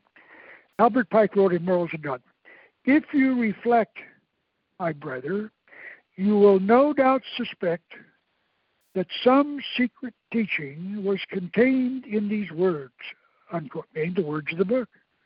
So what does that secret mean? What is it? Well, you're supposed to reflect. And they admit over and over again, I read fourteen of their major writers, they all say the same thing. You've got to read, study, and reflect, ponder. And then once you start to figure it out, you're going to learn the true purpose of Masonry. And that is revealed at the thirtieth degree. Now, I want to tell you a quick story. Little Ralph Epperson was writing my second book called The New World Order, which was uh, was my introduction. When I was finishing The Unseen Hand, someone recommended I read Morals and Dogma, which I did. I got the book and bought it. It took me four years to write my second book called The New World Order. And in there, I discussed the, Mason, the, the preliminary stuff that I learned about the Masons. So it was probably a, a, a medium, I'd say a fifty percent of what I later found in my third book, which is the, we'll cover in a minute. But the third book got into the... Uh, Uh, history a little bit, and also a little bit about what they mean, study. So I pointed that out. So I wrote that book. But anyway, during that time, uh, I was writing the book. I got a phone call from the local, I live in Tucson, Arizona, and a man called me and said, "Hi, Ralph." "Yes, oh, I'm you." He said, "My name is Rex." I said, "Oh, Rex, nice to meet you. What, what can I do for you?" He said, I just had a, I'm going to make it as brief as I can. I just got a phone call from a friend of mine in, in Denver who said that uh, two weeks ago you were lecturing against uh, against Masonry. And I said, "Well, Rex, I can tell you this. I haven't been in Denver for uh, not two weeks ago or even four weeks ago or a month ago or six weeks. I haven't been in Denver for years, but I did lecture at one time. So I think probably what your friend saw was a, uh, someone taped it, no doubt, and it got circulated, and your friend ended up with it. Maybe you watched it two weeks ago." "No," he said, too. I said, "Rex, that's not the reason you're calling me, is it?" He said, "No." I said, "What?" He said, "Why are you speaking against Masonry?" I said, "I can't tell you." He said, "Why?" I said, "It doesn't matter because you can't answer the question." "What do you mean?" I said, "Okay, I'll tell you what, let's test it. I'm telling you that I've read your books, the major books, and I've been able to prove that inside the Masonic Lodge there's two layers. One layer knows the real meaning of the secrets revealed, and the second layer is lied to." He said, "That's not true." I said, "You just answered my question. You proved you, I can't trust your answer. And I'll tell you why." I said, "Let's say you didn't believe or know there was a second layer, that all the Masons are the same. You deny it. But if you did know that there was a secret layer who was keeping the secrets from the rest of the Masons, you would deny that as well, because you took a vow to do that. You didn't like that, because I knew, right?" But in any event, he persisted. He kept calling. I said, "Why don't you come speak to my lodge?" So he came to the house. Well, I'll say probably this week. He came to my house later in the day. He gave me his copy of his book that he'd written for the Masons that replaced the book Morals and Dogma. It's that important. Now, he's a P H D from the University of Arizona, and uh, I was teaching, I guess, someplace at the community college, maybe even at the U of A, I don't know. But anyway, he had written the book, and he came to my house and gave me his book that he had just written a couple of years before, and I gave him The Unseen Hand. So he read that and said, "Oh, boy, this guy doesn't know anything about Masonry." So I invited him to speak. He was the worshipful master of his local lodge, in two, one of the local lodges in Tucson. So I said, "Okay, I'll tell you what, I'll, uh, I'll, uh, I'll, uh, I'll give me a little more. I'm still looking into this. As soon as I get it finished, I'll, I did not want to tell him that I was writing the book to expose Masonry. I just thought I'd better be careful. Because these people don't like people like me writing books against Masonry. You're supposed to write in yeah. favor of it. So I just kept putting him off. So finally, he stopped calling. And so, but when I read his book, it exposed to me that, that um, Albert Pike had written other books that I did not know about, because all I thought was Morals and Dogma. Everybody said, read Morals and Dogma. And by the way, that book used to be given at the fourteenth degree to every Mason, and he was encouraged to read it. Well, it's nine hundred pages, as I said. It's the most boring book in the world. I've never seen it so boring. And he talks around in riddles and stuff, but boy, there's some real kernels, and that's what you're supposed to find. You're supposed to ponder. He makes a statement that doesn't seem to fit, and then you start thinking about, wait, maybe it does fit. And if you're all through, then suddenly you figured out the secret, the true secret of the Masons. But then you take an oath. Now let's go back. He recommended, he suggested that you read a book called Magnum Opus, which is a copy of the, uh, okay, let me give you a little brief uh, for those who don't know anything about the Masons. Okay, you are, you are not, uh, you are not invited to join. You are to go and say, oh, gee, I've heard so much about it, I, I want to join the Masons. So you're supposed to walk in the door and say, I want to join. They cannot recruit you, although, by the way, they're, they're now doing that. They're recruiting. They got signs up on the walls and bumper stickers and everything else. So they're, that's, that, we'll get into that later. So anyway, you're supposed to go, yes, I want to join. So you go through three rituals. They're separated by time. And you go through and they whisper things in your ears and you walk around and they tell you little things and then they might even expose something, but you're always blind. Now let me tell you this, this is this, this is what you go through. The, I'm going to use my terms rather than theirs. The vice president, number two in charge, has walked you around what they call circumambulation. It, together, you and the vice president, and he whispers things or others do, or they touch you in such a way to indicate there's a sign or a symbol there, and you're blindfolded, and they got a, they got a rope around your neck. It's called the cable tow, and that's, well, I will cover that in a minute. So then now you get up in front of the president. So the president asks the vice president, what do you seek for this initiate? Notice the initiate doesn't answer. The vice president does. Light. Light. Like a light bulb, flash bulb. Just the one word. Light. And at the second degree, he goes through the same thing, different symbols and signs are given him and whisperings and everything else. And he goes up there, he's still blindfolded. And then they, this, the president asks the vice, what do you seek for this initiate? And he says, further light. Two words. And then he goes ahead and he's through for the night or wherever it is. There's some more words they, they talk. He takes blindfold off and he gets to talk to the other guys. They have, probably have punch or something there, who knows. And then he comes back whatever time. There's a time gap between one and two and two and three. He comes back to the third one. Now, here's the key.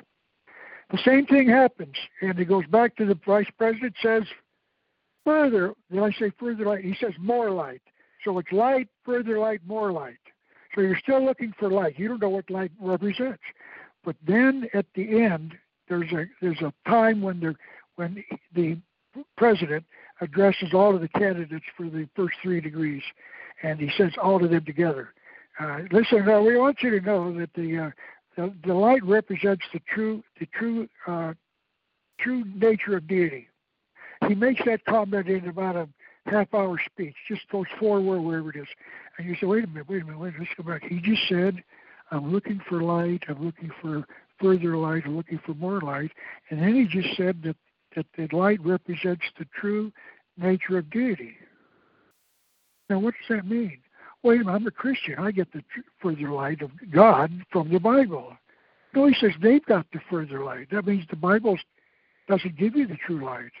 I'm a Jew, a member of the Jewish faith. I've got the Old Testament, and uh, I get my answers about God from the Old Testament. No, he says, we're going to give you the true, the true nature of deity. And that's where they leave it. Now, you can end up, you, once you finish, you're called a Master Mason at the third degree. Now, you have two options. You don't have to. You can stay there forever, and you're called a Master Mason. You could go to the Scottish Rite, and there's twenty-nine more degrees for a total of thirty-two, and then there's a York Rite, and that's called the, the Christian one, and there's ten more for a total of thirteen. And then on top of both of these, which rules both of these, the Scottish Rite and the York Rite, is the thirty-third degree, but that's honorary. You can't ask to join, they ask you. So that's honorary, and it's, I think, based on one thirty-third for every one hundred base, whatever it is. There's some sort of quotient. So they don't. Everybody doesn't get to be a thirty-third, only certain ones. So they run all masonry according to them. Okay, now, so now you're reading the book Magnum Opus, and you get to the thirtieth degree. And now in the thirtieth degree, you're given the sword in your hands. That's a tool of violence. And you are exposed to three skeletons, uh, three skulls. Now, I don't know if they're real or not. That's not clear. They're, they're, they are skulls, and they're on a table. They call it an altar, even an altar, and they're all. Each one is wearing a different. I'll call it a hat, just for the sake of one for three. The first one's wearing a laurel wreath. Laurel is some sort of plant. They they pull the leaves out and re- weave them together, and you'll see sometimes the Caesars are wearing a laurel wreath. Uh, when they had the Olympics, I'm told the winner they put the shot further than all the other guys. He got a laurel wreath, being a sign of victory. And then the second one is a skull wearing a tiara, a three-tiered crown of the Pope. And the third skull is wearing a crown, meaning crusted with jewels, which represents government. And then you, as a thirtieth degree Mason, take a vow to oppose tyranny in all its forms. But you're, in essence, you're told that governments are tyrants and the Pope is a tyrant. And I'll tell you why. Let me explain to you. If we, let, let's go back to why do we create government? We do so to protect our unalienable rights, which means I've got the right to life. You don't have the right to take it. So I hire a bodyguard called government. You hire a bodyguard. In fact, maybe you and I can join together, and we'll hire one to protect both of us. Or maybe five of us are going together to get one for our neighborhood or whatever it is. So we create government to protect our rights. But they say, wait a minute. Governments are tyrants because they tell us what we can and cannot do. So they say, wait a minute. We should be living under liberty. The words liberty and freedom are not the same. They're not synonyms. They're antonyms. They're opposites. Freedom is defined as acting morally without permission. But notice you got to act morally. Not the Bible says it. In fact, every major religion in the world has got a basic tenet: do unto others as you would have them do unto you, which is don't take your neighbor's property and he won't take yours, and you can live in freedom. But liberty means you're free to do whatever you jolly well want. Our founding fathers created this nation with the unalienable right to liberty. God doesn't grant liberty because that means we're free to disobey him. The reason we don't take our neighbor's life is because we don't want our life taken. So God said, thou shalt not murder. Thou shalt not steal. The reason we don't steal is we don't want others to steal our property, and we need property to live. This is basically what our Declaration of Independence said. So now we've got a problem. Governments don't do this, don't do that. You got to have a license. You can't do it on Thursdays, but maybe on Fridays, but only if you ask for permission and go to pay a fee. And down at that counter stand for an hour to get your fee. And then you can go pay your taxes for things you don't want to do. Like we are those of you who don't oppose, who are opposed to abortion, you have to pay for it anyway. If you don't want, if you don't believe you should want a medical insurance, you've got to be forced to do it. And we're going to force you to pay for your neighbor because you, that's called tyranny. He's been defined as powerful government for years, centuries. So you have just taken a vow to, excuse me, I got to take a sip here. Hold on. Uh, sing a song, Fred, for a few minutes, would you please? Oh, boy. Okay, oh, now. You're on a roll. You're on a roll. But we got to talk well, um, about it. See how this all fits together? Yeah. We created this nation under the Judeo-Christian ethic. And if you want to prove that, read the Mayflower Compact. Those men on board that ship committed this nation to Jesus Christ. And of course, as you'll read in the Unseen Hand, a few years later, a bunch of people came here to take it away from Christ. Isn't that interesting? And that's what's happening in America today. We're taking away God, and evolution's teaching there's no God. See, we, we can prove with science to explain the origin of man. You see? Now, let's finish with this. This man just took an oath, verbally. He committed to agreeing to an oath that required him to oppose tyranny under all forms when ordered to do so forever. Wait a minute. What is the true purpose of Christianity? It's revealed in the thirtieth degree. They're in opposition to Christianity. Because when the rituals were written, I don't know, I don't know when was it Martin Luther started the Reformation, or what it's called, when he got the hammered some tenets up on the wall of the church, and that yeah. started the Protestant movement. I don't know if that was, but anyway, when Pike wrote this book, uh, Morals and Dogma, most of the people, and magnum opus as well, a few years later, he wrote most governments, most uh, uh, the biggest religion in the world was Christianity, the Catholic Church. So that's why the Pope wears a tiara. So he doesn't know it, but he just took a vow to destroy Christianity and government, period. Wow. Now, you want some proof of this? I'll end with this, and then that basically tells you. By the way, he said that we have just revealed to you the true nature, the true purpose, forgive me, two words, true purpose of masonry, concealed it from you. you. We didn't say it directly. Let me say this. If you just took, a, you're a Christian, and you they just tell you, you're taking a vow to destroy Christianity, what are you going to do with your sword? You're going to lay it down and get the frig out of there. So they can't tell you directly. If you reflect, my brother, you will no doubt suspect that some secret teaching was contained in these words. And it was. Mm-hmm. They're out to destroy Christianity. That's why evolution's still being taught.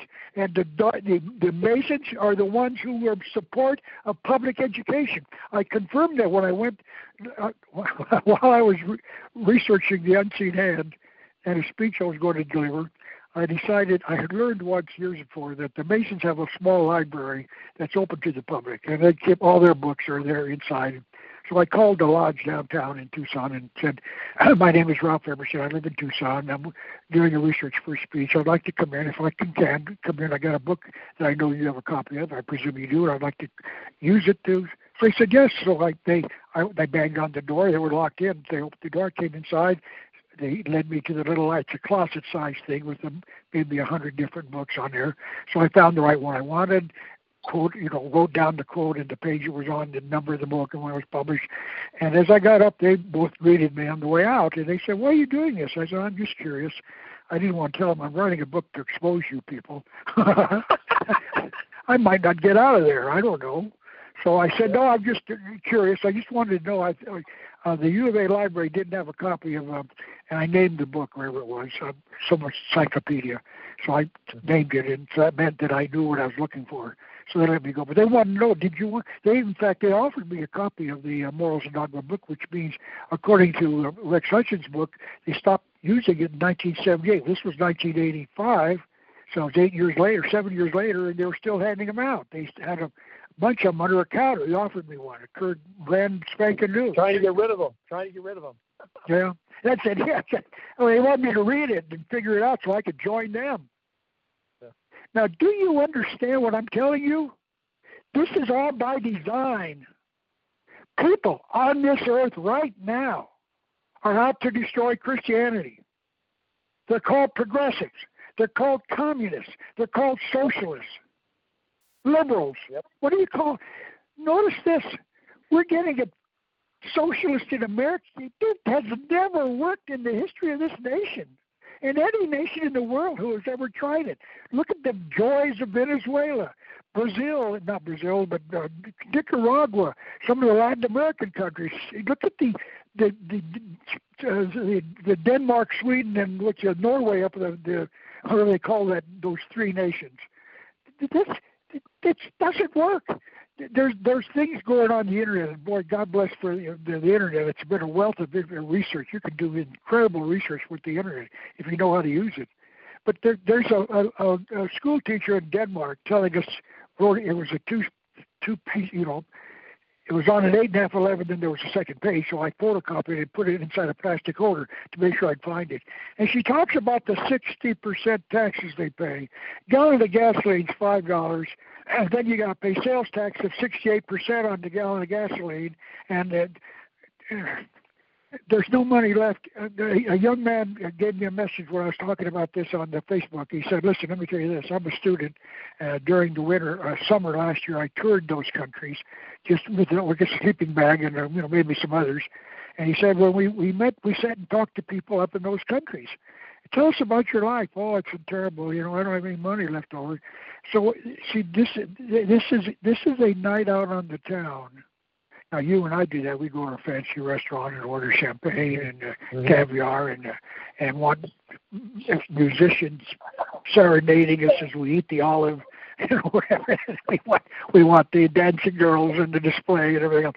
They go out to McDonald's. That's all the money they got left. In Cuba, there's a minimum wage of twenty dollars a month. Oh, I'm sorry. I should have said a maximum wage. twenty dollars a month. Why? What can he do about vacations on forty dollars a month? Nothing. Doesn't uh-huh. have a car. Doesn't own a home. That's socialism for you. Venezuela, they're eating garbage. You know, you know, I read lace I read was they're emptying out the garbage plastic bags and selling them. That's the way to, little way to maybe make enough money to find something to eat. The joys of socialism. But notice the Masons, who are making better government and they're making better men out of good men, they're not saying anything about this. In fact, they're telling you, keep your hands off the public schools. And little Ralph Epperson said, get your children out. They're teaching your children there's no God. It's a religion. Uh, evolution is a religion. I would urge you, who's ever listening, find Kent Hovind, H O V as in Victor, I N D. Get familiar with this man.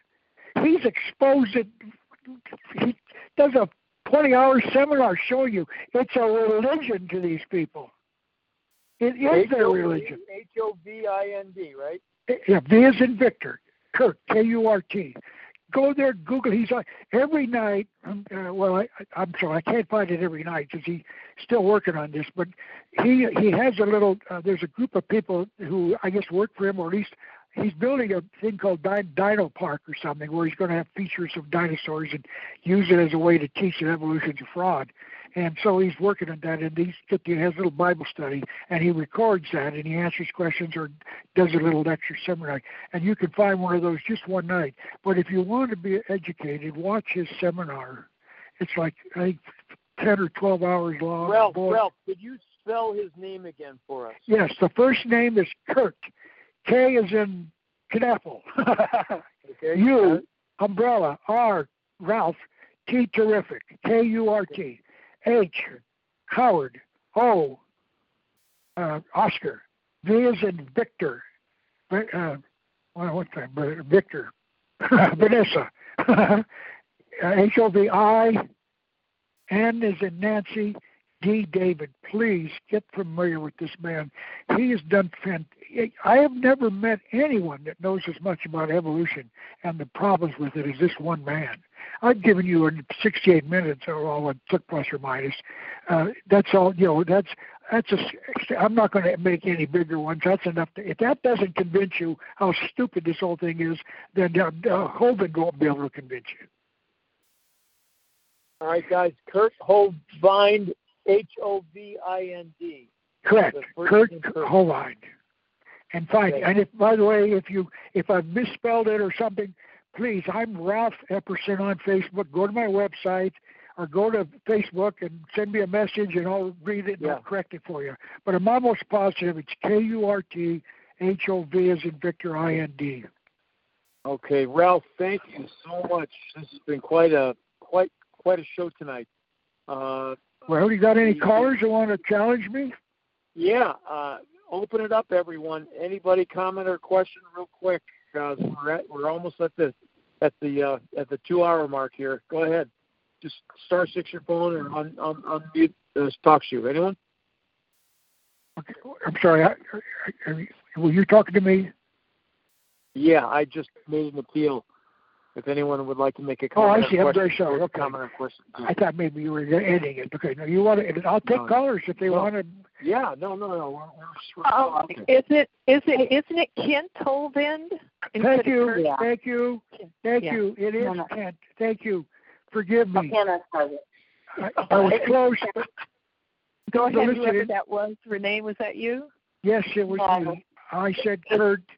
Okay, there will be a public uh, a, a humiliation of Ralph Epperson in the town square here in Tucson tomorrow.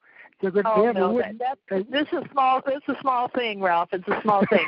But I want to. I want to give the lady. Who, was it? Were you Renee that spoke up? You said it again? Dixie.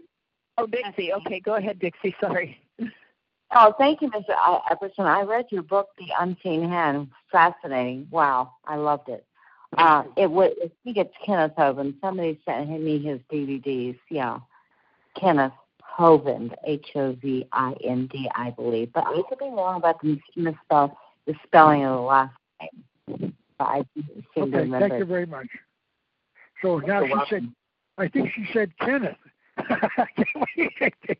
We have a slight difference. No, it's, you're right. It is uh, uh, Kent, K E N T. Thank you. Anyway, please, I this man, he he's a, he's a, he enjoys laughing and giggling and having time, and he's funny, and he, he uses, you know, he's clever. And he, he was a, sci- a biology teacher or botany or something for sixteen years in our government schools. By the way, don't call them public anymore. They're government schools. They're yeah, government indoctr- teachers. Yeah, all government schools. They're indoctrination centers, yeah. Thank you very much. I call them garbage factories, garbage in, garbage out. Young, young people, this is all the way through the whole system. Little Ralphie Epperson, I'll give you, while we're waiting for callers, Little Ralphie Epperson, uh, I'm here in Tucson, and I don't want any of you to add figures together, but I gave you some clue that I'm what they call a senior citizen. And I look back on my life, and when if I if I had the ability to travel in time and met the Ralph Epperson years ago when I first started this way back when I was a young man, and walked up and said, listen, I'm Ralph Epperson. Well, who? I'm from the future. I'm telling you, man, this is what you're going to be thinking when you get to be my age. He's going to say, you're crazy. What, what, what, what, what, where did you come from? You're, you're a devil. You're a demon. I said, no, I've learned in numbers of years that I've, what's going on, and I figured it out, and I've, I've reflected, I've pondered. And I figured it out, and I'm making it public. I think I did, in sixty-eight minutes, I devastated evolution, period. It's over. There's no way you can deny those arguments. Okay. Does anyone want to talk about basketball? Yeah. uh, hey, Ralph. Okay, any more callers? Yeah, I got a question. Yeah. Hey, Ralph, would you define the deep state? Who makes uh, up the deep state? They, they, uh, let me say this. Um, if you go to the back of your dollar bill, we, this will be interesting, and maybe we could talk for a few minutes. Uh, you will learn that America has a secret destiny. It's right there on the back of your dollar bill. Oh, wait a minute. What are you talking about? I don't know about it. Well, give me, everyone reach into your wallet or purse and get one on. That's if you're wealthy enough to have one. If yeah, uh, Obama didn't tax you down to your nickels and dimes, you got a dollar bill, flip it over on the back. Okay, everybody, let's get voice unif- unif- unif- unification here. Let's get, how many of you know what anything of those things mean? Let's yeah, start no with the, yeah, right. Let's start no with that over there by the pyramid. First of all, why do we have a pyramid like that on our dollar bill? What's that all about? We don't have any pyramids like that. There are no stone pyramids like that in America. Now, down in Mexico and Latin America, they got pyramids, but they're stepped, you know, up, cross, up, cross, like that, a sawtooth. These are smooth on both sides. What's that, what's that about? Why do you have a pyramid on our dollar bill? Well, I'm telling you, there's a reason for it. Now, let's talk about the Latin phrase. Annuit septus. Novus Ordo Seclorum. Now, that's Latin. Why don't, first of all, why do you have Latin? We don't speak Latin. We never spoke Latin in America. So this was a message for some people who spoke Latin in America, or the learned people. A lot of those people learned Latin as an outside second language. Okay, now, annuit, announcing, or the announcement of septus or conception, the birth of, announcing the birth of, the conception of, meaning we're starting something today, baby. Announcing the birth of, we're starting some brand new babies born, novos, new, ordo, order, seclorum, world. Announcing the birth of the new world order. Now, wait a minute. What's that all about? Everybody knows George Bush made that. No, our founding fathers announced that it was the birth of something, the new world order. Bush was only bringing it, he said, we're, we're going to be successful in bringing it about. In other words, it's a baby back in seventeen seventy, eighty-seven, when they, or seventeen eighty-two, where it was they designed the Great Seal. First of all, why do we have two seals? You'll notice around the circles, I think it says the Great Seal of the United States. What's a seal? A seal is a, a document, let's say back in the old days, they folded piece of parchment into two, you know, so it, the one part is halfway on top of the other part, and then they seal it with wax. And then as the wax dries or hardens, the king would stick his ring in it and then withdraw it. And then there would it would leave an impression. It would dry, and it would be, you could see up and down. Always there was a king in a castle and a man on a horse and uh, some words. And then if that went to the other king, if he got it and it had not been opened, he would know that it, no one had tampered with it. If the seal had been broken, he would have learned, because you can't duplicate it once it's created. That's what seals are for. It's supposed to be the official signature that this document's valid because it's signed by the king. But we got two sealed. Why? Because our secret destiny is concealed in the left side. Now notice the pyramid is flat on top. There's a triangle up there with an eye in it, and the eye's got radiation, like it's bright like a sun almost. So it's called the eye of it, who, and uh, well, I'll tell you, this opens up a can of worms. Let's leave that for a minute. Anyway, it's on top. Someday that eye's going to land, and the the baby will be an adult. Now, what's that? Okay. Now, let's do one more thing. Look above the eagle, and there's what they call a burst, B U R S T, burst, and buff up puffy white clouds, and then you'll see that there's thirteen little stars uh, forming a six-pointed star. Now, disregard the one in the middle. We're concerned about the other, uh, the other what, uh, uh, six, other six of them. So disregard, because there's six of those, and uh, I'm suddenly my mind's drawing a blank. Anyway, do, draw the lines, and you'll you'll form two pyra- pyra- uh, pyramids, one uh, pyra- triangles, one going up, one going down. Now pick that up and put it down on the other side with the the pyramid on it, and you'll notice it fits inside approximately, and maybe have to make it larger or smaller. You'll notice that five of the points point to letters. Notice that the point with the eye in it points to a blank space, so there's going to be five letters. It's going like a clock. Ten o'clock, there's a, a, a for an a, a, a, a, I'm sorry, announcing, A, whatever it is. Then there's a space, and then there's S for septus. That's right, A, S, announcing, and then the S for septus, and then down the bottom, N for novos, second O in ordo, the M in the seplorum. A S N O M is called an anagram. It's a word meaning you can use it as a code. You put the letters down, and then someone's going to re-scramble it. A S N O M is M A S O N. That tells us something, doesn't it? Who were the people that designed the Great Seal? The Masons. Now, let's go over to the eagle side. Now, you can't do this very small, but if you magnify that as big as you can make it and count the feathers on the wings. Now, I'm going to use the eagle's left wing, which means it's on our right. The left wing has thirty-two feathers, but the right wing has thirty-three feathers. Now, that was an artist's mistake. No, the Masons have thirty-two degrees, and the thirty-third is the one that rules. And notice which way the eagle's looking. Towards the side with the thirty-three feathers. Notice there are nine tail feathers. Eagles don't have nine tail feathers. I've read where there's as many as twelve, maybe sometimes even thirteen. So this is not an eagle, it's something else. It represents something. And it's the New World Order. going to come in on the thirty-third degree, led by nine individuals. Who are de- oh, by the way, the tail feathers guide uh, the control of the, uh, the altitude and the, the wings. It's not the wings; it's the, the the tail feathers. They're the ones that make it go up or down or right or left. So this is the tail feathers, nine of them, and there are nine in charge of this whole thing. And there, and the top layer's got nine of them. That that's a subject for another day. But we'll get into that later. But the point is this. There's a lot of information. Now, what is the New World Order? My second book is entitled The New World Order. Isn't that strange? But the third book is called Masonry, Conspiracy Against Christianity. Now, if you want to read Morals and Dogma, I don't, I can urge you, to, you can probably find me in a used bookstore, but please remember my name, Ralph Epperson. Call me.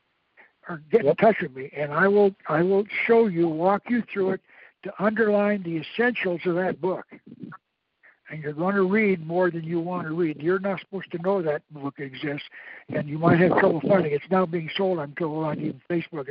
But get a copy of it, or then, if nothing else, I have a review of Morals and Dogma. I'll send it to you for free. Send me, it's ninety pages, but it quotes seventy-five of their major quotes in that book. Forget the rest of the one hundred and nine hundred pages. These are the essence. Ralph Epperson. Okay, Facebook uh, uh, Ralph, your, your email address is epperson r a at a o l dot com. Amen. That's got it. Every By the way, you can uh, call me. If you want to object or call me, keep in yeah, touch. Yeah, and, and, and, and, and please pass around and share Ralph's website. Pass around and share the YouTube link, which contains his entire presentation, uh, along with the graphics and everything what he did tonight. Hey, yeah, wait, hey Ralph, what is the deep state? Who's behind the deep state? Who are people? There, there's a, just today. Who are the people? Just today, I answered that question for you on a D V D. It's called The Power I mean, Behind. Who are these people?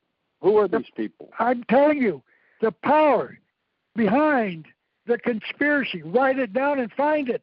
It's twenty-three minutes long. It's going to startle you because you've never, ever in your entire life heard of this. But I found it. It doesn't mean it's, I think it is, but boy, it's hard to find because it's buried. It's buried, buried. But little Ralphie in his diligence found it. And just yesterday it was, it was uploaded. The Power Behind the Conspiracy. Please, you're going to laugh. You're going to say, this can't be true. I'm this guy's, this guy's really, I'm telling you, it's, you will not believe it. But, uh, but you're going to know who's in charge. It's not you. It's not David Rockefeller. It's not the, the Rothschilds. It's not the Warburgs. It's not the bankers. It's not the, uh, the whoever else you was. None. None of the above. Well, who are they then? twenty-three minutes, and you can watch the whole thing. Watch it. The Power Behind the Conspiracy. If you had asked me about that last week, I would have said, I, I can't tell you. This thing was documented for you. Please, you'll notice now, you did not see the slide. I could urge you. Uh, Charles Darwin admitted his theory was bogus or fraud. Watch, find it on the internet. Watch, you'll see the slides and the footnotes and the the times and dates. We have it in our newsletter. The link is in our newsletter, everyone. Thank you. Listen, you people have been very kind to me and let me put up with my. And I even tried to insult Fred by make, making him try to sing, and I, I'm sure Fred says, I'm not going to sing. So, Fred, don't, I just, I'm just, oh, Ralph, yeah, joke, you better huh? be careful. I, I, I love to sing, and I can, I, I, I can sing. Silent night using prime numbers. If you want me to, I'll do it. But not. No, no, no, no, no, no. I don't think I want to hear you sing, Fred. Oh, listen, he can sing with prime numbers. That's pretty creative. Yeah, listen, I'll people. I'll drive you all off the call. I'll drive you all off the call. Please. No, well, good, thank you so much. Let, let me just guys, end with uh, this. It's, it's a wrap. It's a full two hours. Please go to Ralph's links. Share them around. We'll have you back on, Ralph. Uh, always a pleasure. And, uh, uh, man, thank you, all three of you. I can't thank you enough for allowing me to to do this under those conditions. Please keep in touch. Any way I can be of assistance, I'll be another guest anytime. Get back in touch. Thank you so much. God bless you. Thank you very much. Thanks, Ralph. Thank you, Ralph. We learned a lot. Thank you. Hey, Fred. Fred. Well, where, until I got to get this D V D. What? Underground Network. I'll send you the link. Uh, we'll we'll uh, we'll we'll get it to you. Okay, send me the link. I will. I,